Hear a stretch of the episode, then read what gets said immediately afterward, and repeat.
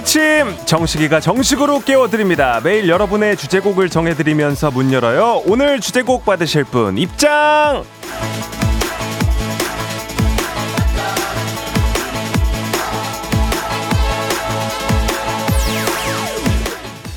우린 보수동님, 식디, 전 완전 다른 직무로 일해보고 싶어가지고요. 반년간 공부하고 시험 보고 이직 준비합니다. 생각보다 너무 어려워서 많이 헤매고 있지만 꼭 해낼 수 있을 거라고 믿어요. 식디가 시원하게 응원해주세요. 3, 2, 1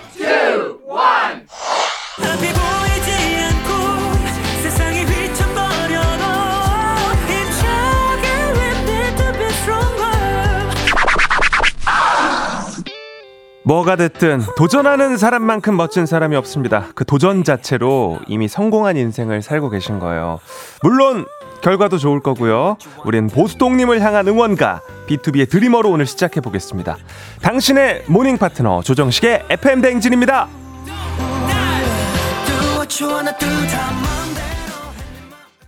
2월 15일 목요일 89.1MHz 조정식의 FM 대행진, 우린 보수동님 오늘의 주제곡 B2B의 드리머로 시작했습니다. 조정식의 FM 대행진, 콩과 KBS 플러스 보이는 라디오, 유튜브 라이브로도 함께 하실 수 있습니다. 오프닝에 소개된 우리 보수동님께는 한식의 새로운 품격 사홍원 협찬 제품 교환권 보내드리고요.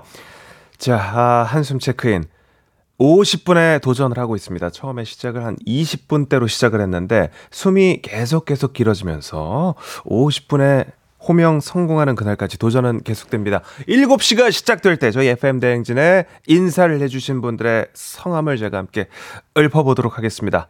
자, 갑니다! 6214-2937-8053-8006-3719-0297-9744-8206-2270-7410 이선웅, 김창래, 양진영, 기소연, 김희수, 정다혜, 조태영, 전영희, 0704, 양은정, 손설이, 최수정, 윤선아, 한미숙, 배은숙, 3345-0580-3382-5956-04-6725-872-830 김지연, 장은수, 공성진, 장유희, 선미화, 김경애, 김경수.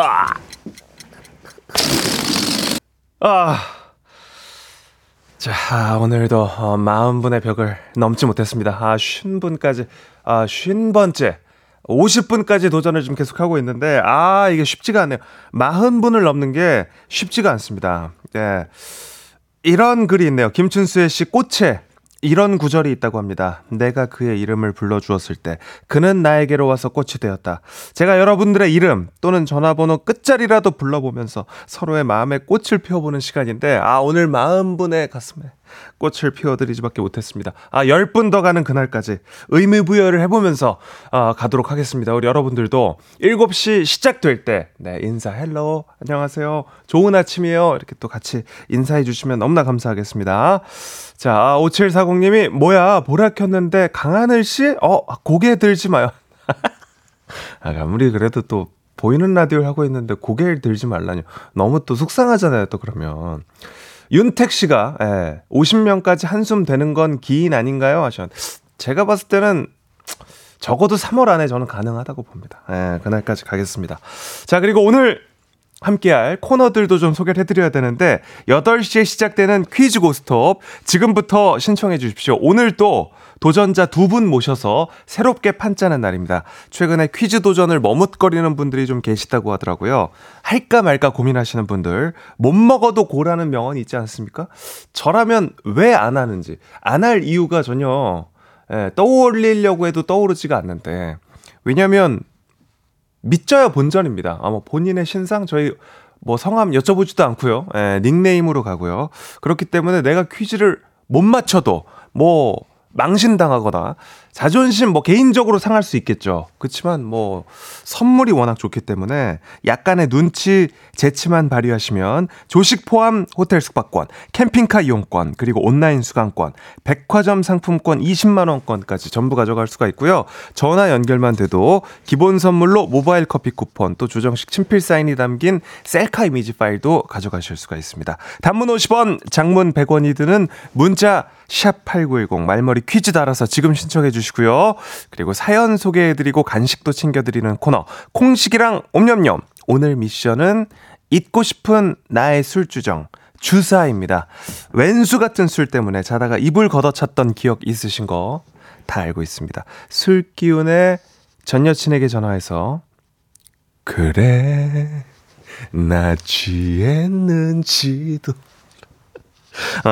콘서트 열었었던 기억, 또 술의 힘을 빌어서 회사 대표팀 면전에 대고 말실수했었던 기억, 오늘 라디오에서 털어버리고 잊어버리십시오. 익명 요청도 받고 있습니다. 같이 부끄러워해드리고 위로의 간식 챙겨드릴게요. 오늘은 콩식이랑 옴념념 시간에 같이 창피하면서 뭐 약간은 거울치료 그리고 막 창피해서 닭살 돋는 그런 경험 같이 해보면 좋을 것 같습니다. 축하받고 싶은 사연들도 미리 보내주시면 8시 되기 전에 한 번에 축하해드릴게요. 문자 샵8910 단문 50원 장문 100원이 들고요.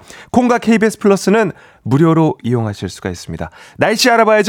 기상청의 송소진 씨 안녕하세요. 7시 남다른 텐션, 조정식 아침 텐션, 쿨 FM의 뉴 페이스 조정식의 FM 대행진.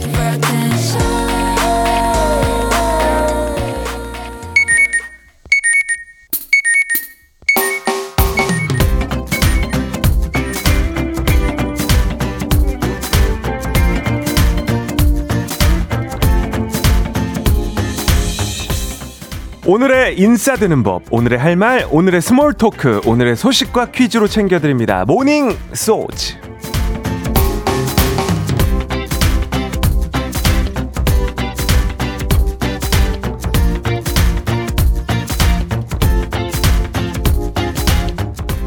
오는 4월 제22대 국회의원 선거가 열립니다. 총선을 2달여 앞두고 정당 공천심사가 본격적으로 시작되는 때다 보니까 여론조사 전화부터 예비 후보들의 홍보 문자도 쏟아지는데요. 대체 내 전화번호는 어디서 유출이 되는 건지, 내가 사는 지역구도 아니고 한 번도 가본 적 없는 지역 후보의 홍보 문자 받아보셨을 겁니다. 현행 공직선거법상 전화번호 입수나 관리 방법에 대한 제한 규정이 따로 없고 문자 발송도 20명 이상에게 동시에 문자를 보내는 경우만 횟수 제한을 두고 있다는데요. 지난 20대 국회와 21대 국회에서 개인정보 수집 근거를 만들거나 문자 발송을 제한하자는 법안이 발의되긴 했지만 제대로 논의조차 되지 못했다고 합니다. 물론 후보자들 입장에서는 자신을 알리기 위한 간절한 노력이지만요, 유권자들에겐 사실상 문자 폭탄이다, 공해다 이런 지적이 이어지는 만큼 관련 제도를 재정비해야 한다는 목소리도 나옵니다. 우리 가족 깨끗한 물 닥터피엘 협찬 모닝소즈 오늘의 퀴즈 드립니다. 22대 총선을 앞두고 예비 후보들이 자신을 홍보하는 내용을 담은 이것을 받아보신 적 있으실 것 같습니다. 휴대폰 단말기를 통해서 상대방에게 짧은 문자를 전송하는 이동통신 서비스 중 하나인데요. 후보들의 홍보 방법 중 하나인 이것은 무엇일까요? 1번 문자 메시지, 문자라고만 보내셔도 인정합니다. 2번 텔레파시, 3번 손가락 하트. 자, 오늘은 선물로 와사비 양념 세트 준비를 해놨고요. 추첨을 통해 정답자 10분께 보내드리도록 하겠습니다. 단문 50원, 장문 100원이 드는 문자 샵 8910 또는 무료인 콩, KBS 플러스로 정답 보내주시기 바랍니다. 노래 듣는 동안 정답 그리고 재밌는 오답 받아볼게요. 오리엔탈 쇼커스의 블라블라. FM 대행진에서 드리는 선물입니다.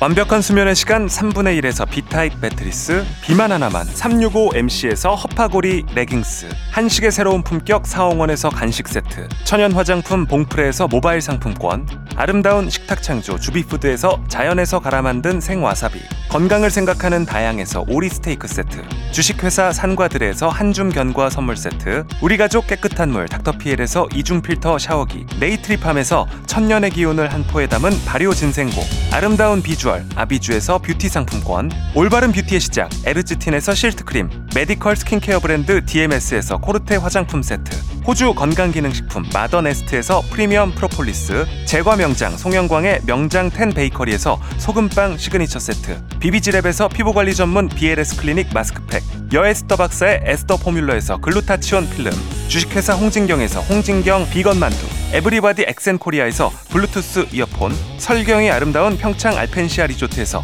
스키 리프트권, 파워풀 X에서 장민호의 파워풀 크림과 메디핑 세트, 내신 성적 향상에 강한 배치나레 교육에서 1:1 수강권, 슬로우 뷰티 전문 브랜드 O21에서 비건 레시피 화장품 세트, 베이비 파스텔 스튜디오에서 가족사진 촬영권, 마시는 에너지 제로당 숙취해소제 주당의 비결, 이제 유럽도 티웨이, 크로아티아까지 가는 티웨이 항공과 함께합니다. 소식과 퀴즈를 한 번에 모닝소즈 퀴즈 정답을 먼저 발표하도록 하겠습니다. 4872님 1번 문자메시지, 어떻게 알고 오는 건지 선거철에 무지하게 와요 하셨고요. 바국님 1번 문자, 라디오 당첨 문자는 너무 행복할 것 같네요 하셨는데요. 정답은 1번 문자메시지 맞습니다. 네, 이분들 포함해서 정답자 총 10분께 와사비 양념 세트 보내드리고요. 당첨자 명단 FM 대행진 홈페이지 선곡표 확인해 주시면 되겠습니다. 자, 또 뭐 이렇게 또 정답을 맞힐 수 있지만 충분히 역량이 되지만 그래도 어떤 유머를 위해서, 일상의 재미를 위해서 재치 있는 문자를 보내주신 분들 만나보도록 하겠습니다. 자, 일단은 자로그나 라임 많이 맞춰서 오답 보내주셨는데요. 예, 고미희 씨 갑골 문자 드립니다. 네, 레트로님도 아마 생각을 하다 갑자기 킬리만자 노력이 느껴집니다. 레트로님 드립니다.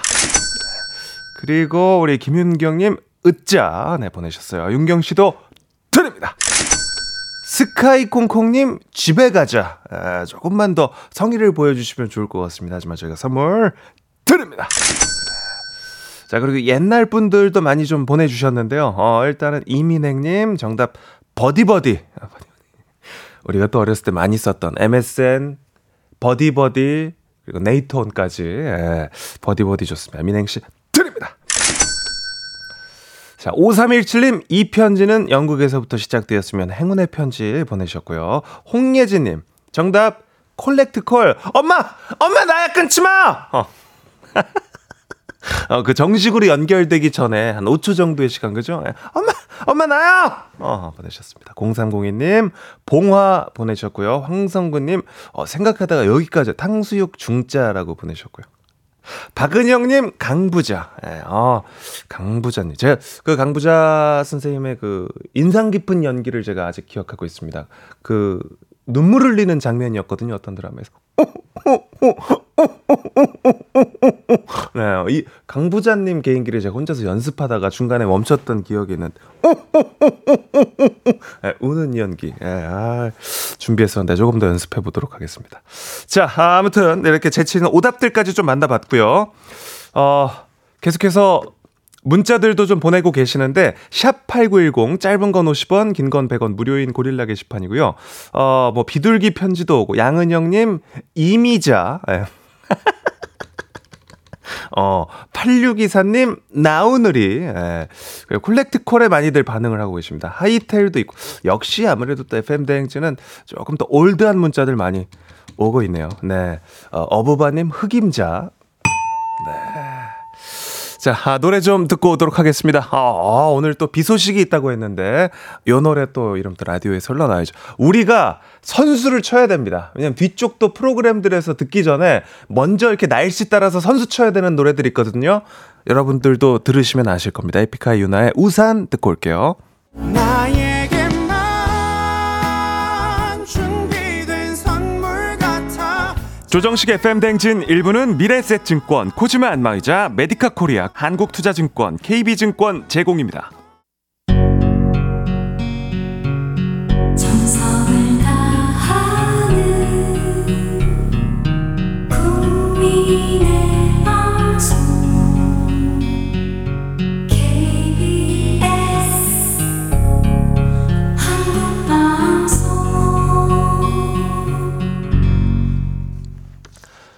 제가 언제요? 콩! 콩식이랑 옴념념 사연 보내고 계시죠? 오늘의 미션! 잊고 싶은 나의 술주정 주사합니다. 취중진담, 취중댄스, 취중뒷담, 취중고백, 술 때문에 생겼던 인생에 지우고 싶은 흑역사 에피소드들 많이 보내주시고요. 사연 보내주시면 저희가 소개해드리고 간식도 챙겨드리도록 하겠습니다. 단문 50원, 장문 100원이 드는 문자 샵8910 무료인 콩! KBS 플러스로 보내주시기 바랍니다. 콩 앱들 많이들 까셨죠? 하셨습니다. 장은숙 씨, 콩콩콩, 식디콩 하셨고요. 네.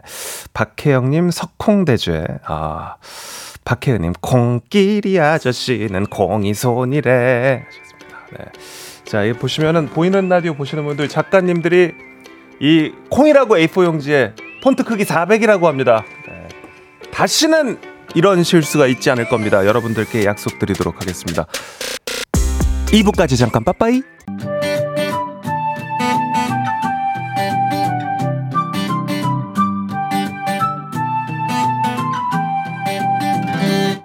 그건 사랑이 아니야, 그건 미련이 아니야, 그냥 정식이라 하자. 매일 아침 7시 조정식의 FM 대행진. 일어나세요.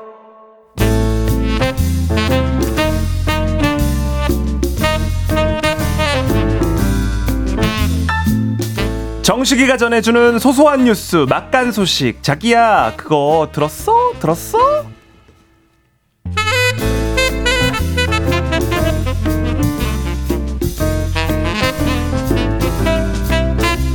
이봐 정식이, 자네 요즘 운동한다며? 네, 저 선생님, 이순재 쌤 어떻게 하셨어요? 왜 정신을 못 차려? 아, 제가 조금 콩이야 콩. 실수를 해가지고. 콩 해봐 콩. 콩. 코난. 아, 저 이번 주부터 크로스핏 시작했어요. 크로스핏. 그래, 제작진들이 알려주었어. 그 한숨 체크인가 뭔가. 체크인? 한숨 체크인? 맞아요, 맞아요. 네, 50명 성공하면 이제 맨날 안 하고 이벤트성으로 한다고. 졸업시켜준다 했더니 갑자기 운동을 시작하더라고. 뭐 그러면서. 아니에요. 뭐 지금도 마음만 먹으면 50명 충분히 가능한데요. 아무튼 그러니까 뭐 또 제한이랑 목표가 생기니까 하루라도 더 청취자 여러분 이름 불러드리려고 40명, 45명 고선에서 딱 멈추고, 제가 일부러 멈추고 있었던 거거든요. 아침 운동은 제가 아침 프로그램 그 DJ로서 자기 관리를 위해서 조금 또 하다게 한번 해보려고. 체력이 중요하잖아요. 그렇지, 그렇지. 시작했습니다. 이유가 어떻든 운동은 하면 좋습니다. 근데 말이야, 그 소식 들었나? 뭐요? 원래 그 운동하는 체육시설들 말이야, 네. 2년 전부터 정확한 가격, 환불 기준 이거 공개하도록 의무화가 되어 있어요. 알죠, 알죠. 미용실처럼 미리 가격 고지 받을 수 있어요. 저도 한 달 끊으니까 이렇게 또 소개해 주시던데. 근데 이거 저 현장에서는 안 지키는 경우가 많다 이 말이야. 이게 뭐야? 하라고 한 거를 왜 안 지켜? 이거 뭐야 진짜. 아, 공개를 아예 안 하는 거예요? 아닌데, 보통 헬스장 앞에 이렇게 몇 개월에 얼마 이렇게 써 있잖아요, 가격 다. 그런 것도 많기는 한데 막상 상담해 보면 어휴, 이벤트가 끝났어요. 그런데다가 가격을 적어놓고도 그 아래는 변동 가능합니다, 이렇게 꼼수를 쓴다든가. 그 개월수마다 차이가 있어가지고 한 달만 그러면 가격이 고지된 거랑은 다른다든가. 그런데도 수두룩해. 얘 뭐야? 야, 아직도 이렇게 꼼수 쓰는 그런 업장이 많구나. 근데 이거 법으로 강제가 돼 있는데 어떻게 이렇게 안 지킬 수가 있어요? 과태료 무는 거 아니에요? 법상으로는 위반 업소가 최대 1억 원의 과태료를 물게 돼 있긴 한데, 아유, 이게 실제로 낸 데는 없대. 일단 가격을 적긴 적었으니까, 그러니까 표시를 하긴 해서 이 과태료를 부과하기가 좀 그렇다 그래가지고 자치단체에서 과태료 부과를 안 했습니다. 아, 이게 뭐야 진짜. 이렇게 하면 규정은 왜 만든 게야? 그러니까요. 아, 이런 거 단속을 좀 제대로 잘 해야지 지켜주지. 정직하게 잘 표시하는 분들도 있을 텐데 이렇게 꼼수 쓰는 업체들 때문에 성실한 사장님들도 다 같이 욕먹는 거 아니에요. 소비자들은 소비자들대로 속은 기분 들고 짜증나고, 운동 기분 좋게 해야 되는데 말이야. 그러니까 말이야, 기분 좋게 시작을 해도 의지가 부족해서 다니기 힘든 게 운동시설 아니야. 이런 식으로 운영하면 정말 곤란해요. 그래, 나 아는 양반은 이렇고 저렇고 골치 아프고 싫다고 산을 다니더라. 아, 등산도 좋죠. 산 이야기 나와서 말인데요, 그 소식은 들으셨어요? 이제 에베레스트 산 등정할 때 배변 봉투를 챙겨서 가야 된대요. 그거는 말이다, 이 산 좀 타본 대길이가 이야기해줄게. 언녀나, 에베레스트는 위험한 게야. 너는 가지 마라. 왜 거기로 올라가냐. 오르지 마라. 그러니까 산 잘 타는 우리 대길씨도 거기까지는 안 가실 것 같은데. 아무튼 이게 BBC에서 보도가 됐는데요, 네팔 쿤부 파살라부 무역자치구에서 발표를 했대요. 에베레스트 산이랑 그 옆에 로체산 오르는 모든 분들 배변 봉투를 소지하게 하겠다고. 아니, 거기는 화장실이 없는 게야. 그동안 등산가들은 어떻게 다녔어? 아, 원래 산악인들은 구덩이를 파가지고 묻었었대요. 근데 이게 에베레스트는 산이 워낙 높잖아요. 그래서 높이 올라갈수록 구덩이를 팔 수가 없는 거예요. 사방이 얼음이니까 딱딱하니까. 가만히 있어봐. 그러면 거기서 마려우면 그냥 둔 개야. 이 얼마나 더러워. 얼마나 더러워. 그거 누가 치워. 그러니까요. 아, 베이스 캠프랑 정상 직전에 있는 4번 캠프 사이에 3톤 정도의 배설물이 방치돼 있을 거라고 추산이 되고 있다고 합니다. 3톤. 그러니까요. 근데 거기가 바람이 많이 분대. 바람이. 그만해. 그만하라 말이다. 똥바람. 아, 진짜 너무하다. 언녀나 귀 닫아라. 이 대길이 상상해버렸다. 비위가 배우상에서 아침 걸을게요. 아침 안 먹을게요. 아무튼 그래가지고 이제 에베레스트산 오를 때 배변 봉투가 필참이래요. 아무튼 베이스캠프 복귀해서 그리고 이 배변 봉투 잘 좀 넣어가지고 가져왔는지 확인까지 해야 된다고. 인간들아, 지구 혼자만 쓰는 거 아니다. 너무 이기적이고 뻔뻔한 인간들. 이 나쁜 흔적을 남긴 자들을 잡아라. 이 제 손으로 치우게 해야 한다. 아, 냄새. 에베레스트산 꼭대기에 올라가면 냄새가 얼마나 나빠. 그러네. 진짜 싹 다 잡아다가 자기 흔적 싹 다 치우게 좀 해야 될 것 같습니다. 대길님, 저희가 응원곡을 준비했습니다. 무슨 이 노래야? 곡 어떠세요? 슈퍼주니어 쏘리쏘리. 콩이다 콩. 쏘리쏘리 해라. 네, 쏘리쏘리입니다. 아, 저의 마음을 담아서 슈퍼주니어의 쏘리쏘리 준비를 했고요. 짧은 건 50원, 긴 건 100원 무료인 콩 게시판으로 문자 많이 보내주십시오. 우리 그네씨가 윤상님 너무너무 멋져요. 오늘 또 특별히 또 보이는 라디오 오시는 분들 아시겠지만 또 정장을 멋지게 입고 오셔가지고 아침부터. 네, 박경숙님이 안윤상씨 오늘 이 시간 이후에 어디 좋은데 가시나봐요. 뭐 일이 있어서요. 아, 그렇죠. 네. 아, 그나저나 그 제가 요즘에 또 새로운 성대모사를 제가 네. 어, 그래요? 모창 쪽인데 한번 체크 좀 해보세요. 장범준 씨입니다. 그 막걸리나의 한 구절. 오, 막걸리나. 아이보리 매직. 오, 막걸리나. 아이보리 매직. 자, 바로. Do you know 막걸리? 여수밤바다. 죄송합니다. 쏘리가 흐르고 있습니다. 고맙습니다. 오늘도. 네, 감사합니다. 내일 뵐게요. 네.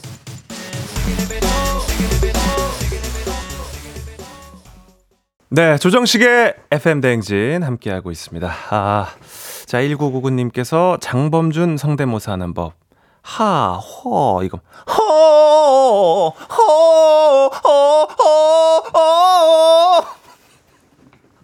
네, 좋습니다. 아, 이거 우리 또 윤상형님께서 또 원포인트 레슨을 좀 해주고 가셨어요. 염정용님, 여수밤바다 시작 괜찮았네. 그러니까 이게 지금 못한다고. 윤상형님이랑 같이 있기 때문에 편견을 갖고 들으셔서 그렇다니까요. 여수밤바다 비슷하잖아요. 돼가고 있다니까요. 네, 김희수님, 식디 용기가 가상해요 하셨습니다. 네, 8855님, 다시는 안 하겠다는 말 말고 벌칙 어떻습니까? 고릴라 외치면 식디 포카 10장 풀기 하셨는데, 제가 지금 공식적으로 공약을 걸겠습니다. 제가 앞으로 콩이 아닌 다른 단어를 이야기할 때 제가 사비로 개인적으로 10분께 커피를 사도록 하겠습니다. 네. 이러면 이제 절대 실수를 안 하겠죠? 네, 아무튼 콩입니다. 콩 어플리케이션 또 최근에 업데이트가 돼가지고 쓰기가 굉장히 좋습니다. 그리고 아침에 알람으로 일어나시는 분들 콩 앱을 통해서 알람 설정하시면 또 개뿐하게 조정식의 FM 대행진과 기상하실 수가 있습니다. 조태영님, 퀴즈 고스톱 참여하고 싶은데 어디에 신청하나요? 이렇게 신청하는 건가요? 하셨는데 단문 50원, 장문 100원이 드는 문자 샵 8910으로 신청해 주시면 됩니다. 그래야지 저희가 번호를 알고 전화를 드릴 수 있기 때문에 콩 앱으로 신청하시는 분들도 많은데 문자로, 네, 문자 샵 8910으로 신청해 주시기 바랍니다.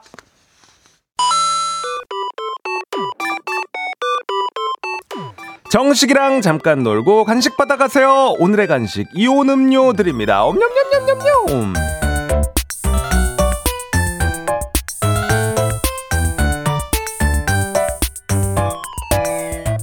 매일매일 쏟아지는 간식 타임 콩식이랑 옴념념. 간단한 미션에 답해주시면 소개해드리고 간식 챙겨드립니다. 오늘 미션, 잊고 싶은 나의 술주정 주사입니다. 간식은 이온 음료 드릴게요. 자, 임춘명님, 기억이 나야지라고 4931님. 우리 아내는 술 취하면 옆 사람에게 볼 뽀뽀를 그렇게 해요. 그래서 결혼 당했어요. 라고 4931님 보내셨고요. 9973님. 과음하면 길에서 자요. 한겨울에 눈 뜨니까 눈앞에 발들이 지나가더니 경찰차 타고 집에 왔습니다. 다시는 과음 안 합니다. 큰일 납니다. 겨울에 조심하십시오. 4931님 9973님. 이온음료 드립니다. 4429님. 소개팅 나갔는데 상대방이 완전 제 스타일이어가지고 부어라 마셔라 했다가 하얀색 소형차 본네트가 제 침대인 줄 알고 본네트에 누워서 오늘 침대가 차갑네 하면서 난리 부르스를 떨었었어요. 다음날 소개팅 남은 연락이 없었습니다. 소개팅 첫날에 이렇게 술 마시기 쉽지 않은데 4429님 네 드립니다. 이 형님도 보내드리고요. 박혜은님. 술만 마시면 네 발로 기어들어간다는데 하루는 신발이 어디서 났는지 진짜 양손에 신발 끼우고 네 발로 들어왔대요.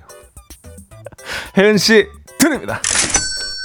이민수님. 5만원권이 처음 나왔을 때 술 마시고 택시 탔다가 5천원 내고 5만원이라고 엄청 우겼던 생각이 나네요 하셨습니다. 거꾸로 됐으면은 안 우겨도 됐을 텐데 민수씨 드립니다.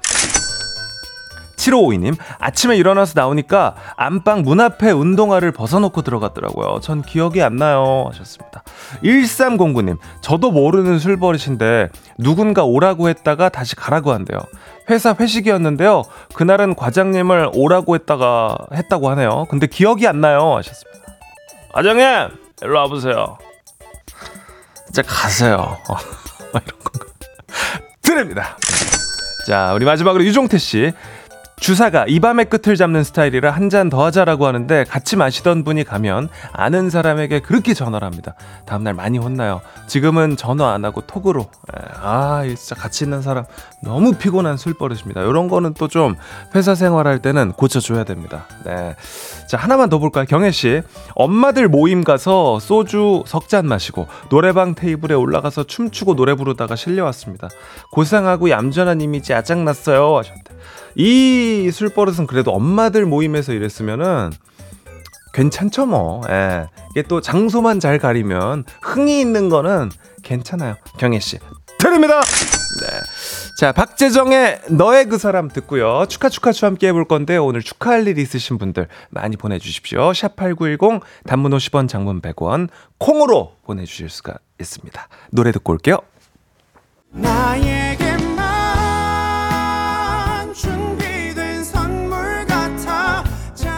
조정식 FM 대행진 2부는 경기도청, 베스트슬립, 경기주택도시공사, 고려기프트, 유유제약, 일양약품 제공입니다. 매일 아침 조정식 7시는 조정식 KBS 조정식 여러분 식대 하실래요? 조정식의 FM 대행진.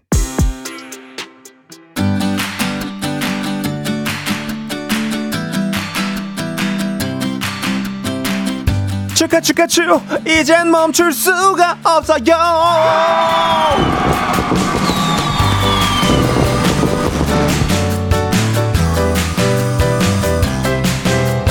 매일 아침 온 마음 정성 얼굴 근육까지 총동원해서 최선을 다해서 축하해드립니다. 오늘 축하받으실 사연들 만나보겠습니다. 먼저 우리 0606님 따님 중학교 입학 축하 5495님 동생 졸업식 축하 하은이 누나랑 승호 영화 졸업식 축하 리비왕님 5년 연애 끝에 결혼하신다고 합니다. 축하 2157님 댁 맏딸 정은지님 생일 축하 2527님 본인도 생일 축하 생일 축하합니다. 자 그리고 잘 들으세요. 14년차 유부남 1105님 자 폭죽 준비됐어요? 자 유부남 1105님 본인 빼고 아이들과 아내들 해외여행 축하합니다. 됐다 해냈다. 자 여의도 폭죽 터뜨려라. 약속 많이 잡으시길 바랍니다. 안영성님 아내분 현주씨 생일 축하하고 영성씨가 사랑하신대요. 여행 가시라고 합니다. 김윤경님 햄버거 신상 오픈런 하러 가시는 발걸음 축하드립니다. 정은진님 새로 산 속옷 세트가 인생 속옷 수준으로 딱 맞는다고 합니다. 축하드립니다. 네, 좋습니다. 7641님 청약보다 어렵다는 산의 어린이집 영세반 뽑기 당첨 축하 이젠 멈출 수가 없어요. 좋습니다. 오늘도 축제입니다. 네, 퀴즈 고스톱 8시에 시작합니다. 많이 신청해 주시고요. 노래 듣고 돌아오도록 하겠습니다. 이영지 박재범의 낮밤. 오늘 내 아침을 crystal perfect 조정식과 함께해 나를 더 춤추게 해 넘치게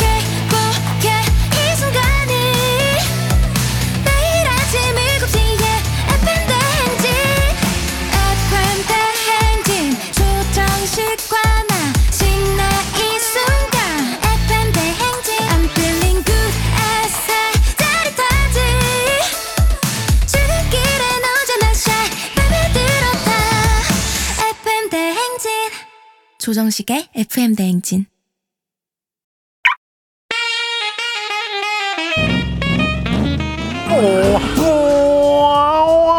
목적지까지 신나게 재미나게 고고싱 해보겠습니다. 약간의 눈치, 조금의 긴장, 화려한 선물로 귀하게 모실게요. 가시는 걸음걸음 정식이랑 함께요.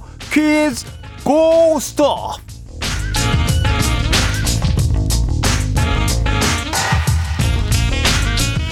이제 유럽도 티웨이, 크로아티아까지 가는 티웨이 항공협찬, 조정식과 함께 가는 출근길 퀴즈 고스톱. 퀴즈 참가자와 같은 목적지로 향하고 계신 분들은 단문 50원, 장문 100원, 샵 8910으로 응원 문자 주시면 추첨 통해서 선물 드리고 있습니다. 자, 오늘 도전자 두 자리가 모두 비어있기 때문에 도전자들 만나보실 때 연고지가 나와 비슷하다, 목적지가 나와 같다 하시는 분들 응원 문자 보내주시면 선물 타가실 수 있습니다. 퀴즈 정답 맞히면 받아가실 선물 알찬 구성입니다. 조식 포함 호텔 숙박권, 캠핑카 이용권, 백화점 상품권 20만원권, 온라인 수강권 준비가 돼 있고요. 1번부터 5번까지 번호 하나씩 뽑아서 골라 가져가시면 됩니다. 도전은 5번까지 가능한데요. 꽝! 여기까지. 도전 강제 종료. 꽝이 섞여 있기 때문에 승리하셔도 잘 뽑으셔야 됩니다. 긴장 멈출 수가 없어요. 자, 패자 부활전에 도전하실 수 있는 기회가 대신 주어지기 때문에 너무 아쉬워하지 마시고 또 기본 선물도 저희가 드립니다. 패자 부활전 선물도 좋은 걸로 준비해 둘 테니까 네, 너무 실망하지 마십시오. 자, 어제 그 꽝이 바로 나왔습니다. 그래서 도전자 두 분을 만나볼 텐데 자, 일단은 7357님 퀴즈 도전! 문자 보내는 지금부터 떨리지만 도전! 하셨습니다. 안녕하세요. 안녕하십니까. 자, 목적지가 어디십니까? 천안 구성동이요. 구성동. 닉네임은 뭘로 불러드릴까요? 예민이요. 예림? 아니, 예민. 예민? 네. 네, 예민입니다. 예민이 누구 이름이죠? 아들 이름이 민기고요. 네. 딸 이름이 예령이에요. 예령이 민기에서 예민으로. 네. 네, 좋습니다. 자, 가장 받고 싶은 선물 어떤 선물입니까? 캠핑카 있었던 것 같아요. 맞아요. 캠핑카 이용권 준비가 돼 있고요. 많이 떨리시죠? 긴장되죠? 심장 터질 것 같아요. 완전 떨려요. 같이 파이팅 한번 외쳐볼까요? 하나, 네. 둘, 셋. 파이팅! 자, 행운을 빌겠습니다. 잠시만 기다려주세요. 네. 자, 다음 도전자 만나보도록 하겠습니다. 2176님인데요. 8시 퀴즈 고스톱 용기 내 신청합니다. 감사합니다 하셨는데. 안녕하세요. 네, 안녕하세요. 네, 상대적으로 뭔가 차분한 목소리. 목적지가 어디시죠? 그 사무실은 용산입니다. 용산. 용산으로 가시는 분들 많이 응원해 주십시오. 닉네임은요? 닉네임은 저는 아자 하겠습니다. 아자. 네네. 네. 조금 평범한 닉네임이네요. 네. 자, 지금 기분 어떠십니까? 지금 많이 떨리네요. 그러니까요. 두 분 다 오늘 첫 도전이기 때문에 네, 조금 떨리실 텐데 문제 잘 들으시고 구호 먼저 잘 외쳐주시면 됩니다. 네. 네. 자, 가장 받고 싶은 선물은 어떤 선물이요? 저는 호텔 숙박권이요. 아, 캠핑카 이용권을 원하셨고, 예민님은, 우리 아자님은 호텔 숙박권 꼭 받아가시길 빌면서 두 분 서로 인사 한번 하실까요? 안녕하세요. 네. 두 분 뭐 서로 파이팅 한번 외쳐주시죠. 네. 파이팅 해봅시다. 파이팅입니다. 네. 뭔가 어색한 그런 인사. 좋습니다. 구호 연습을 해보겠습니다. 하나, 둘, 셋 하면 외쳐주세요. 하나, 둘, 셋. 예민. 아니야. 이러면은 이 아자님이 예민에 말리는 거예요. 네, 좋습니다. 구호를 외쳐주셔야 됩니다. 도전 기회는 한 번으로 제한하고요. 두 분 모두 모르면 동시에 엘리제를 위하여 울리면서 후진 빠빠입니다. 문제 드립니다. 1564년 2월 15일 이탈리아 토스카나 지방 피사에서 철학자이자 과학자, 물리학자, 천문학자인 갈릴레오 갈릴레이가 태어났습니다. 물체가 자유낙하하는 시간은 질량에 의존하지 않는다는 물체 법칙을 인증하려고 이분이 했다는 실험이 있죠. 크고 작은 두 종류의 물체를 이곳 꼭대기에서 떨어뜨려 동시에 땅에 닿는다는 걸 보여줬다는 일화가 있는데요. 실제로는 이런 실험을 했다는 근거가 없다고 합니다. 가짜뉴스죠. 하지만 이곳은 실제하는 곳입니다. 이탈리아에 있는 대성당의 종루로 기울어진 모양새로 유명한 이곳은 아자가 빨랐습니다. 아자. 자, 아자님 정답은요? 피사의 사탑입니다. 피사의 사탑. 축하드려요. 고맙습니다. 네, 두 분이 너무 훈훈하게 일단은 아자님 축하드리고 예민님이 또 이 와중에 긴장이 풀리셨나봐요. 또 축하를 이렇게 탈락을 하고 오히려 좀 웃음이 터지는 예민님. 저는 식디랑 통화한 것만으로도 영광이라 괜찮아요. 축하드려요. 아유, 너무 감사합니다. 고맙습니다. 너무 감사하고요. 예민님. 네. 저희 또 다음에 좋은 기회로 뵙겠습니다. 네. FM 대행진 많이 들어주시고 문자도 많이 보내주세요. 네. 고맙습니다. 좋은 하루 보내세요. 감사합니다. 네. 엘리제를 위하여와 함께 빠이빠이 되셨고요. 우리 아자님. 네네. 축하드립니다. 고맙습니다. 그러니까요. 이게 문자가 이제 좀 끝부분에 딱 이렇게 문제 포인트가 있었는데 그때 딱 집중하고 들으셨었나봐요. 네네. 그러니까요. 좋습니다. 피사의 사탑 정답 맞춰주셨고요. 이제 행복한 시간, 선물을 고르는 시간. 랜덤 돌려주세요.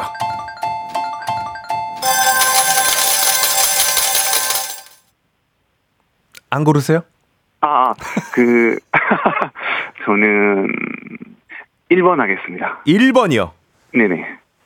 30만 원 상당의 캠핑카 이용권 축하드립니다. 고맙습니다. 야, 이 선물이 사실은 우리 오늘 탈락하신 예민님이 꼭 가져가고 싶으셨던 선물인데 그 예민님한테 축하도 받으시고 캠핑카 이용권도 네. 받아가게 되셨습니다. 네. 뭐 무거운 마음이 좀 있으십니까? 네, 좀. 미안한 마음도 있는데 또 선물을 받으니까 또 감사하기도 하고 그렇네요. 그러니까요. 내일 또 도전하시겠어요? 네네네. 좋습니다. 그러면 내일도 2연승에 도전하도록 하겠습니다. 주변에서 축하 많이 받으시고 재미있는 에피소드 있으면 내일 아침에 좀 풀어주세요. 네. 감사합니다. 네. 혹시 그 예민님이 이렇게 또 그 축하도 해주셨는데 첫 번째 선물 예민님한테 혹시 좀 양보하실 생각 있으세요? 그러면은 진짜? 진짜요? 어떡하지? 아닙니다. 네. 내일 오전에 뵐게요. 네, 감사합니다. 네, 축하드립니다. 네. 너무 착하신 분이야. 진짜 제가 이렇게 하니까 저는 아니요 하실 줄 알았는데 고민을 하셨어요. 네, 좋습니다. 자, 이제 청취자분들께도 선물을 드리겠습니다. 청취자 문제 드립니다. 갈릴레오는 말씀드린 것처럼 천문학자로도 유명한데요. 코페르니쿠스의 이 설을 지지하기도 했습니다. 갈릴레오가 살던 당시 지배적이었던 태양, 천체가 지구를 중심으로 돈다는 천동설과는 반대되는 개념이죠. 지구가 태양을 돈다는 이 개념은 다음 중 무엇일까요? 1번 열애설, 2번 지동설, 3번 지드래곤 컨벡설. 정답 보내실 곳 짧은 건 50원, 긴 건 100원의 문자 샵8910 콩은 무료로 참여하실 수 있습니다. 정답자 10분께 선물 보내드리고요. 재밌는 오답, 재치 있는 오답, 센스 넘치는 분들께 저희가 또 랜덤 선물과 동시에 최고의 웃음을 주신 분께는 주식회사 홍진경 더 만두 엽찬 비건만두 보내드리니까요. 노래 듣는 동안 재치 있는 오답도 많이 보내주시기를 바랍니다. 보아의 발렌티 듣는 동안 받아볼게요. 좋습니다. 보아의 발렌티 듣고 왔고요. 청취자 퀴즈 정답을 먼저 발표하겠습니다. 정답은 2번 지동설이었습니다. 네. 정답 맞힌 분들 중 10분께 선물 보내드리고요. 조정식의 FM 대행진 홈페이지 선곡표에서 명단 확인하실 수 있습니다. 재미있는 오답, 재치있는 오답, 우리에게 웃음을 줄 오답들 만나보도록 하겠습니다. 지동설이기 때문에 끝이 이제 좀 설로 끝나는 그런 문자들 많이 도착을 하고 있는데, 일단은 남정희님 만년설. 죄송합니다, 정희씨 실패. 9524님 성선설. 네, 죄송합니다. 9475님 벼랑간 yes sir. 좋습니다. yes sir 좋네. 9475님 드립니다. 고재현님 까치까치 설. 네, 죄송합니다. 이명란님 지상열. 에, 지상열 열애설 뭐 이런 문자들 한 1,000개 정도 도착했습니다. 자, 그리고 어부바님 설왕설래 보내셨습니다. 이제 키스를 한자로 하면 설왕설래잖아요. 아니죠. 네, 어부바님 드립니다. 1962님 거 조금 재밌는데 동지팥죽 딱 좋았어. 이거 우리 광고 아닌가 이거? 에, 아닌가? 1962님 드립니다. 4065님 내 친구 차인썰. 재밌죠. 늘 재밌죠. 드립니다. 이정원님 거기서 어디가 거기서 좋네요. 드립니다. 이정원님 출근하면 방언 터지듯 나오는 욕설. 욕설 좋아요. 드립니다. 딸바보님께서 난 떡을 썰, 넌 굴 썰. 딸바보님 드립니다. 박혜영님 난 이제 지쳤어, 땡벌.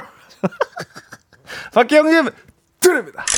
좋네요. 봄이에요님 수학의 정설.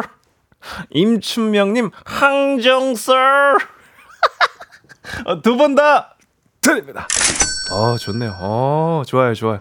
봄이 갑자기 노지심 왜 보내신 거예요? 예, 우리 추억의 그 레슬링스타 노지심씨까지 만나봤습니다. 자, 오늘 뭐 최고의 오답은 이분께 드릴 겁니다. 딸바보님 난 떡을 썰, 넌 글 썰. 주식회사 홍진경 더 만두 협찬 비건 만두 추가로 보내드리고요. 기상청의 송소진씨 오늘 날씨 좀 알려주십시오.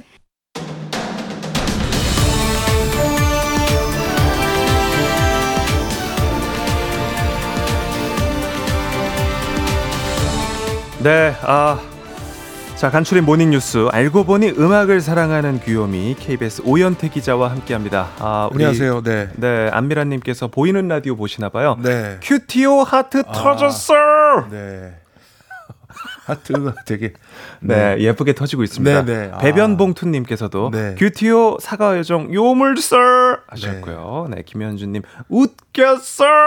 네, 감사합니다. 네, 좀 받기가 어려우시죠? 아니, 여기 잘 살리신다고 계속 네. 이 찬사들이 이어지고 있네요. 청취자분들께서 네. 뭐 이재미로 하니까요. 네, 네. 오늘도 또 이렇게 밀크남 같이 예쁜 또 밀크를 네. 입고 오신 우리 오연태 기자와 함께 첫 번째 소식을 만나보겠습니다. 네, 어제 이어서 오늘도 아시안컵 후폭풍인데요. 손흥민 네. 선수와 이강인 선수가 아시안컵 4강전 전날 저녁에 싸운 것으로 알려지면서 어제 좀 기사가 굉장히 많았어요. 네, 이거 어제 하루 종일 요 소식이 아주 뜨거웠는데요. 영국의 한 언론이 보도를 하고 축구협회가 인정을 하면서 사실로 확인이 됐습니다. 그래서 언론 보도가 사실 조금씩 이 취재한 내용들이 다른데 네. 내용을 좀 종합을 해서 보면 4강전 요르단전이 있기 전날 저녁에 뭐 이강인, 서령우, 정우영 등 이런 어린 축에 속하는 선수들이 저녁 식사를 별도로 일찍 하고 탁구를 치러 갔습니다. 네. 그래서 시합 전날 같이 식사를 하면서 좀 팀워크를 다지는 게 일반적인데 개별 행동을 했다라는 또 해석도 있고 아니면 이게 그 손흥민 선수가 이제 경기가 다음날 있으니까 좀 쉬라고 했는데 말을 안 들었다라는 얘기가 있습니다. 그래서 어찌됐든 다른 선수들이 이제 뭐 밥을 먹고 있는데 시끌벅적하게 탁구를 치는 소리가 좀 들렸고요. 손흥민 선수가 제지를 했지만 말을 듣지 않아서 손흥민 선수가 이강인 선수의 멱살을 잡았습니다. 이 과정에서 멱살을 잡기 전에 이강인 선수가 좀 후배로서는 해서는 안 될 말을 했다라는 얘기도 있습니다. 네. 그래서 이강인 선수가 멱살을 잡히고 주먹질을 했는데 손흥민 선수가 피했고 다른 선수들이 두 명을 떼놓는 과정에서 손흥민 선수가 손가락을 다쳤습니다. 아하. 그래서 이 일로 이제 당일에 고창급 선수들이 이강인 선수를 주전에서 제외해달라 이렇게 클린스만 감독에게 요청을 했는데 받아들여지지 않고 그대로 주전으로 출전을 했고 유효 슈팅 0개를 기록하면서 이제 참패를 한 그런 사건입니다. 네, 뭐 축구 팬으로서 저도 상당히 속상한데 네. 어제 또 이강인 선수가 이제 그 개인 SNS에 사과를 했죠. 네. 올렸었고요.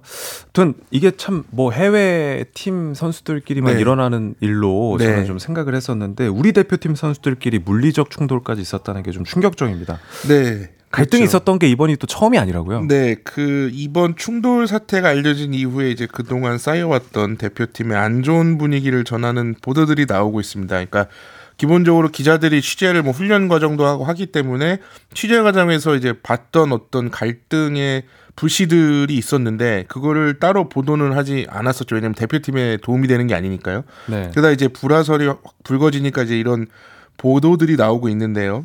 그래서 대회 내내 훈련할 때 이 어린 선수들 또 고창급 선수들이 따로 무리지어서 패스 훈련을 했다고 합니다. 그리고 토너먼트를 앞둔 훈련에서는 또 해외파 공격수가 이제 서로 훈련을 하면서 자신에게 강하게 몸싸움을 거는 그 국내파 수비수에게 불만을 품고 공을 강하게 차면서 화풀이하는 장면을 취재진들이 목격을 하기도 했고요.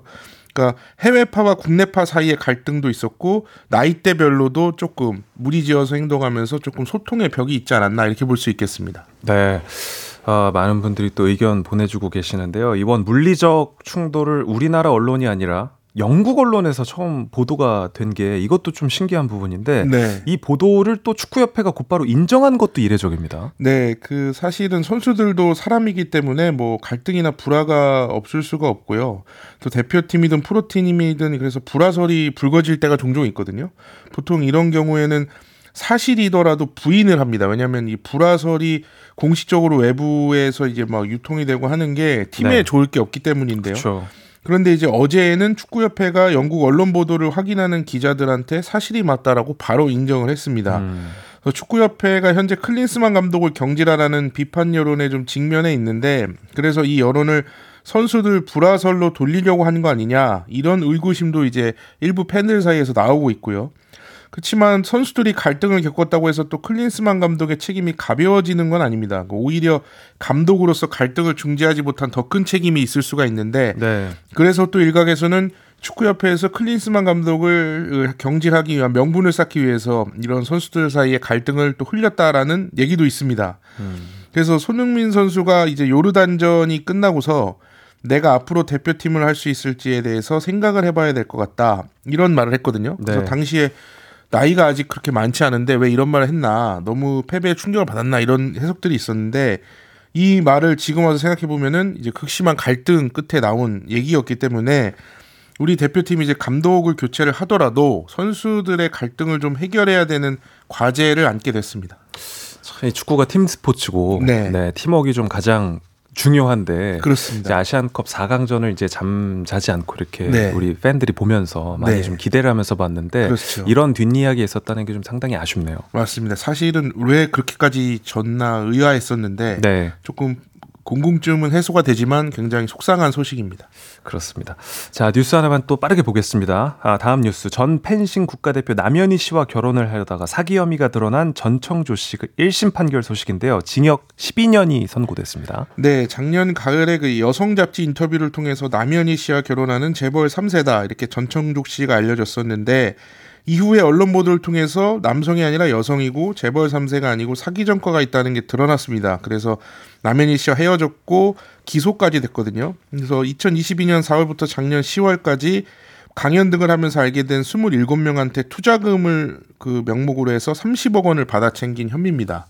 재판부에서는 성별까지 왔다 갔다 하는 막장 현실은 소설가의 상상력을 훌쩍 뛰어넘었다 이렇게 지적을 하면서 징역 12년을 선고했습니다. 이게 사기 관련 양형 기준보다 더 높은 형을 선고했으니까 상당히 중형이라고 볼 수 있고요. 남현희 씨는 이제 이런 사기 행각을 몰랐다 피해자라고 주장을 하고 있는데 일단 전청조 씨와 공범으로 고발이 돼서 경찰 수사를 받고 있거든요. 경찰이 조만간에 남현희 씨에 대해서도 결론을 낼 것으로 보입니다. 네, 지금까지 오연태 기자였습니다. 고맙습니다. 감사합니다.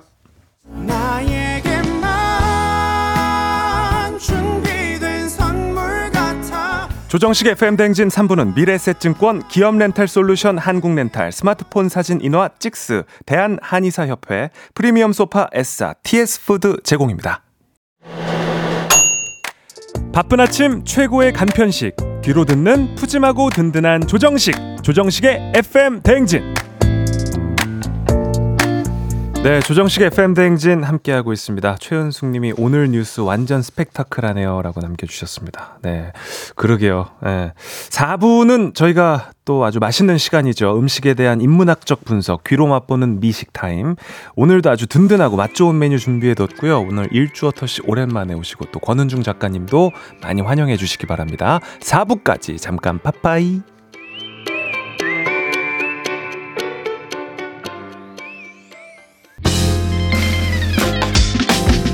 내 옆에 조정식이 있었더라면 나는 정말 좋겠네. FM 대행진과 함께한다면 나는 정말 좋겠네. 조정식의 FM 대행진 연만 뿜.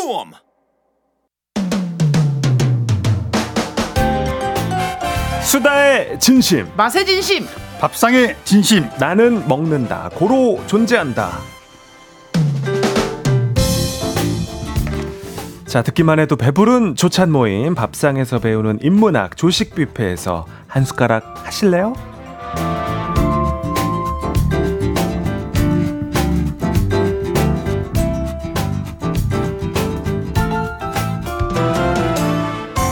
네, 밥상에서 인류의 흔적과 의미를 캐내는 밥상 위의 고고학자. 너무 거창한 거 아니야? 아니, 저희는 뭐 당연히 게스트를 저희가 환영하는 마음이 이런 마음이지만 너무 표현이 밥상 위의 고고학자. 고고학자네. 자, 설 연휴 직전에 어떤 이제 팩트를 얘기할 때도 여유가 이제 한결 좀 많이 생기셨고 네. 또 이제 한 주를 쉬고 돌아오셨기 때문에 컨디션이 어떨지 또 기대가 됩니다. 음식 전문 작가 권은중 작가님 어서 오십시오. 네, 안녕하세요. 네. 자, 설 연휴 동안 방송감 네. 네, 꽉 잡고 계셨는지요? 아, 꿈에 나오더라고요. 방송하는 꿈이. 얼마나 긴장을 했으면. 네. 그러니까. 아무래도 또 밥상 위에 고고학자시기 때문에. 네. 자, 오늘도 저희에게 뭐 아주 그 인문학적 정보들 많이 캐주시기를 부탁드리겠습니다. 네. 자, 잠시 기다려주시고요. 그리고 드디어 돌아왔습니다. 한 달 만에 발리에서 돌아온군요. 방송 역사상 최초로 2주 방송을 하고 4주 동안 네, 이렇게 또 그죠? 네. 잠시 자리를 비웠다가 다시 돌아온 그녀. 유튜버이자 개그맨 1주어터 김주현 씨 어서 오십시오. 네, 여러분 안녕하세요. 오늘은 90.5kg 1주어터 인사드리겠습니다. 잠깐만. 그러면 떠나실 때 92kg였죠. 1.5kg 감량. 감량했죠. 감량했습니다. 사실 그 나시고랭이 너무 맛있는 거예요, 작가님. 네. 그래서 조금 위험하다 싶었는데 이제 마지막에 요가로 좀 일주일 동안 심신을 단련하면서. 역시 인도네시아의 지방을 버리고 왔군요. 뭐 한반도의 지방이 줄어들었군요. 그러니까 솔직히 제 무게에서 뭐 꼬집은 정도다. 네. 그 정도만 딱 떼어놓고 왔습니다. 그렇군요. 드디어 네 완전체가 됐습니다. 안은경 씨가 오랜만에 일주님 오셔서 이제 모든 게 제자리로 돌아온 것 같아요. 반가워요. 진짜 감사합니다. 네. 예. 왜냐하면 이렇게 긴 비우신 시간 동안 일단 우리 권은중 작가님은 좀 방송에 익숙해지셨고. 아니 제가 네. 오늘 오랜만에 뵙고 이렇게 인사를 드리는데 네. 너무 여유로우신 거예요. 아니 근데 원래도 처음엔 여유로우셨어요. 맨 처음 시작은 그렇습니다. 네. 그래서 제가 오늘 아주 기대를 하고 있습니다, 작가님. 그러니까요. 네. 얼마나 이렇게 좀 변화가 있었는지 네네. 중간에 좀 체크를 해주시고 또 그 자리를 비우신 동안 우리 그 김오용오요 PD가 이게 빈자리를 채우면서 네네, 맞습니다. 여러 가지 좀 뭐 행시라든지 욕심을 좀 많이 부리고 갔어요. 아, 진짜 이제 행시란 무엇인지 네. 저희에게 또 잠시 후에 보여주시기 바랍니다. 사실 제가 네. 2주 방송하고 4주나 비었잖아요. 그쵸. 그래서 좀 불안할 법도 한데 피디님 덕분에 아주 네. 마음 편히 다녀왔습니다. 바깥쪽에서 감사합니다. 진심으로 저렇게 화를 욕설을 지금 김두레님이 1주어터님 역시 볼이 홀쭉해졌어요. 정말로? 유현일님도 헬스케지셨어요. 왜 이렇게 살 빠지셨어요? 네, 여러분 90kg에서 1.5kg만 빠진 건데 이렇게 비행기를 태워주시면 조금 곤란합니다. 약간 또 이제 볼살이 까무잡잡해지면서 맞아요. 타서 좀 탄력 있어 보이세요. 근데 무엇보다 제가 느끼기에는 얼굴이 너무 행복해 보이셔가지고 진짜로 너무 좋더라고요. 그게 제일 보기가 좋습니다. 감사합니다. 오늘도 잘 부탁드리고요. 주식 뷔페 본격적으로 시작해 보도록 하겠습니다. 자, 박상희의 고고학자 권은중 작가님, 이번 주 메뉴 뭡니까? 고고하게 맞진 않지만 두툼한 돼지고기를 빵가루에 묻혀서 튀김 요리의 최강자, 소리까지 맛있는 돈가스를 가져왔습니다. 아침 8시 반에 얘기하기 딱 좋은 메뉴예요. 그러니까요. 와, 그렇죠. 정말 라이트하네요. 그렇죠? 네. 외래어 표기법상 우리가 돈가스라고 쓰지만 맞습니다. 돈가스가 익숙하지고 하고요. 아무튼 여자들에게 떡볶이가 있다면 남자들에게는 돈가스가 있다. 이런 말이 있을 정도로 소울푸드인데, 우리 일주 씨는 돈가스 좋아하십니까? 예. 아니, 너무 당연한 질문을. 나 이런 질문 처음 받아봐요. 아니, 왜냐면 또 가끔 없지 않나요? 아니, 왜냐면 그 음식 좋아하시는 분들도 또 호불호가 또 있고. 예를 들어 무슨 희밥씨 같은 경우에 잘 드시잖아요. 네, 맞아요. 근데 또 음식 호불호는 또 되게 강하게 있더라고요. 그건 맞아요. 그럴 수 있겠네요. 네, 그래서 또 한번 또 예의상 여쭤봤죠. 네. 감사합니다. 음식 얘기니까. 근데 돈가스 싫어하시는 분들이 있긴 있겠죠. 기름기 때문에 그 찾아보니까 돈가스가 긍정어가 92%인데요. 근데 부정어가 하나 있었습니다. 그게 느끼하다. 느끼하다. 네네, 느끼하다. 그래서 전 돈가스를 쫄면이랑 먹는 걸 좋아해요. 좋은 조합이네요. 조합 좋다. 라면만 돼도 좀 느끼해요. 쫄면. 아니, 그 김밥 땡국 있잖아요. 네네. 행복한 곳에 가면은 이 세트가 있어요. 거기에 돈가스, 쫄면, 김밥 이렇게 세트로 주시거든요. 그게 다 이유가 맛있어. 있다니까. 그러니까 약간 상큼하게. 양배추랑 이렇게 또 이렇게 새콤한 그 소스랑 해가지고. 그렇죠. 일본에서는 스파게티랑 토마토 스파게티랑 같이 콜라보를 하거든요. 그렇게 하는데 아마 그게 그 느끼함을 잡아주려고 만든 조합인 것 같습니다. 네, 송희진님이 세 분은 돈가스 찍먹 파세요, 부먹 파세요. 요거 좀 어려운데. 근데 기준을 세워야지. 이게 한국 그 남산식 돈가스인지 아니면 일본식 돈가스인지. 맞지. 맞습니다. 네. 근데 경양식 돈가스를 찍먹하는 거는 좀 이건 논란의 여지가 있지 않나? 경양식 돈가스는 원래 뿌려서 먹는 게 정설인 거 아니에요? 근데 나올 때도 거의 뿌려서 나오죠. 군대나 학교에서는 그렇게 먹을 수 있죠. 네. 근데 찍어 드세요?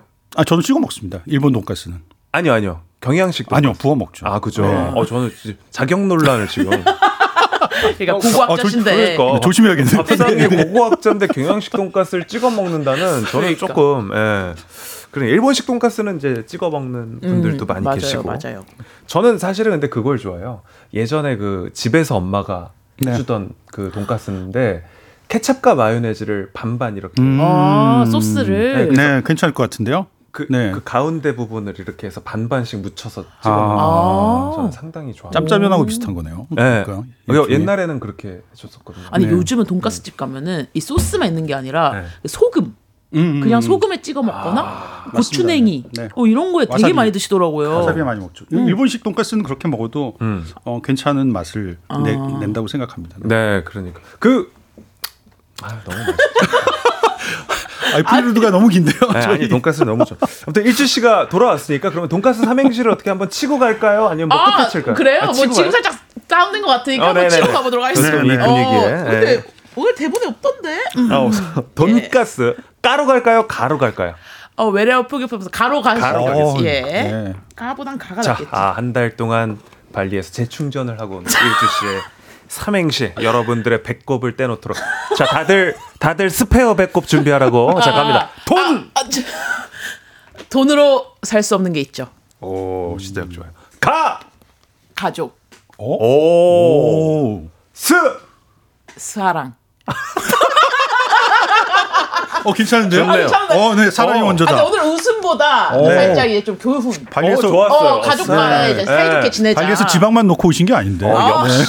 역시 근데. 그럼 유머도 놓고 왔다는 말씀이신가요? 말이 좀 이상합니다, 선생님. 아, 영혼을 채우고 오신 거예요. 아, 예, 네. 감사합니다. 지방 대신 영혼. 네, 공채 개그우먼은 확실히 이제 공채 PD랑은 또 차이가 있네요. 네.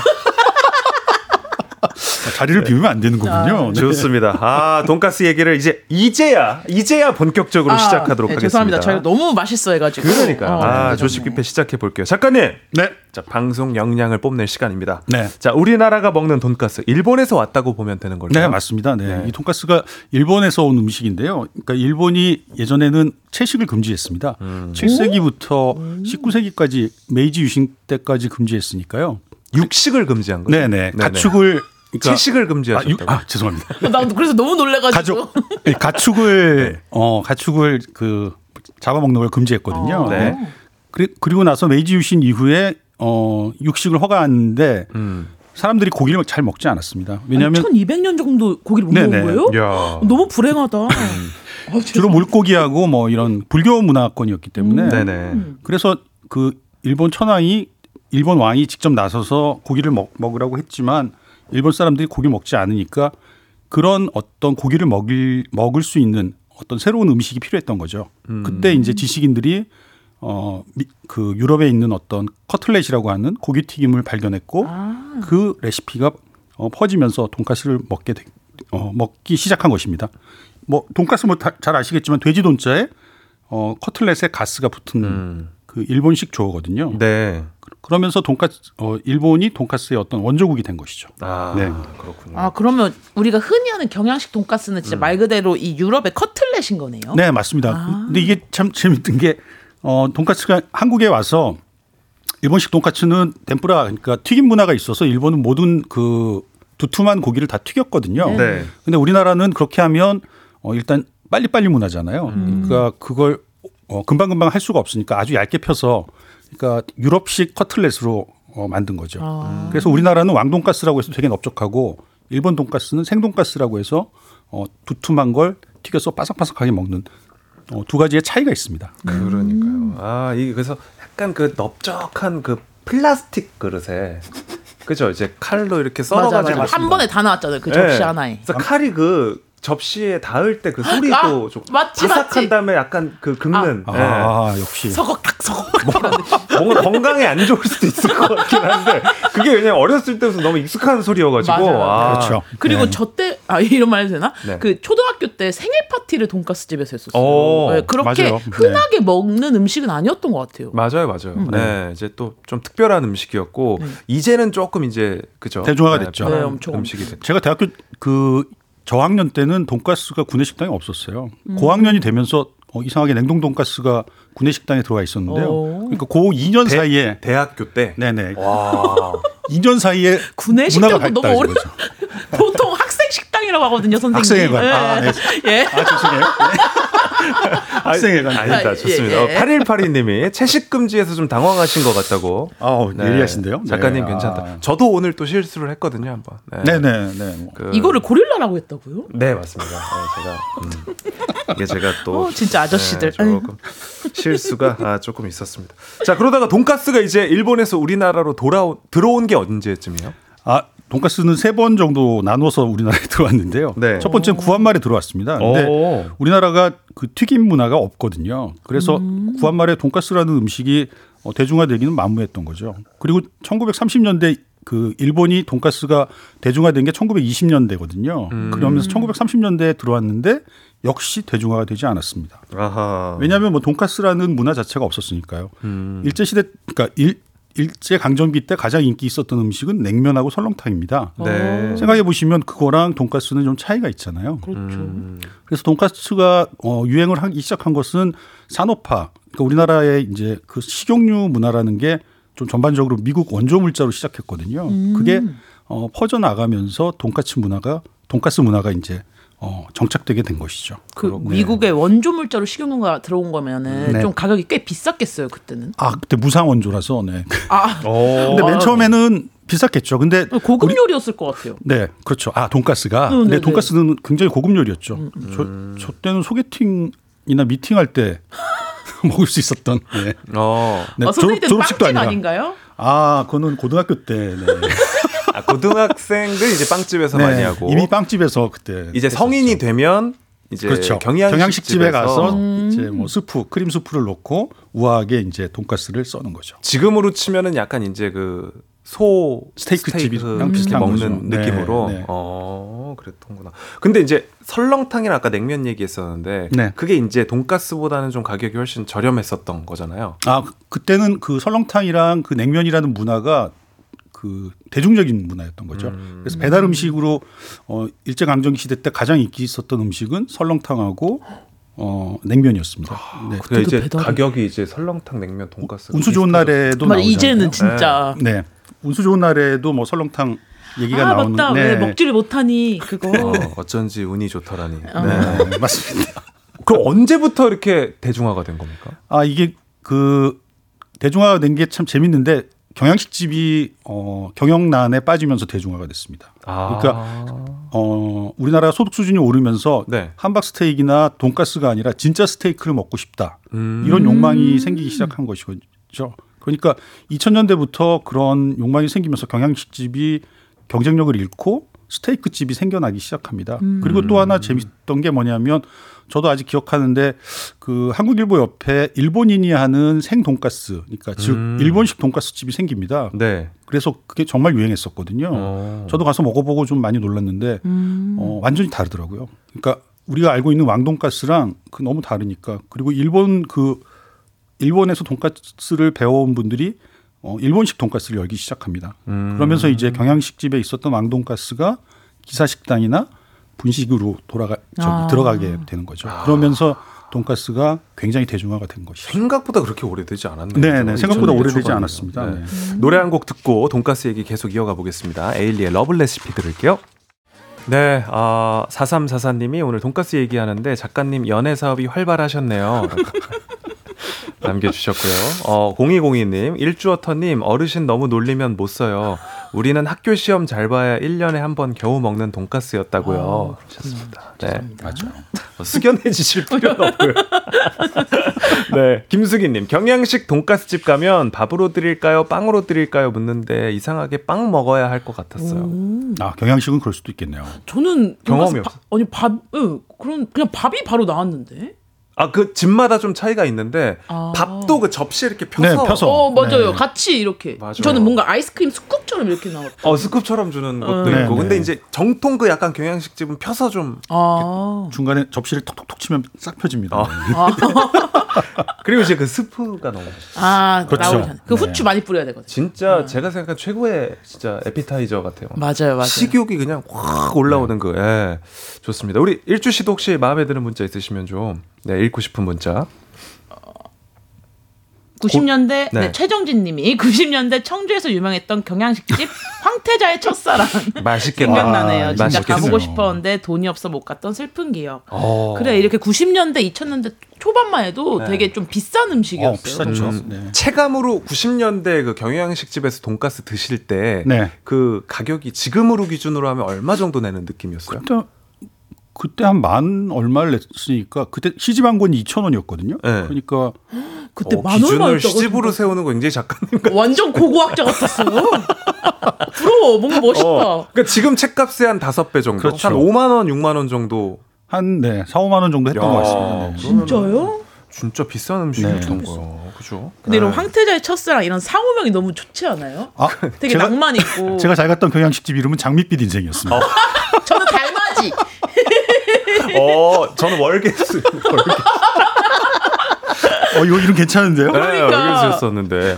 7711님, 돈가스 얘기하니까 예전 학창시절에 도시락 반찬 최고였던 꼬마 돈가스가 생각나네요. 저녁엔 돈가스 먹어야겠어요. 진짜 꼬마 돈가스는 치팅이죠. 네. 저는 꼬마 돈가스를 지금도 냉동실에 항상 구비해두고 밥 먹을 때 많이 구워 먹어요. 돈가스 맛있죠. 너무 맛있잖아요. 네. 자, 돈가스 얘기하고 있습니다. 경양식 돈가스집 가면 저희가 스프랑 밥도 얘기했지만 양배추 샐러드도 꼭 있잖아요. 네. 양배추 샐러드에도 또 복잡한 역사가 있다고요.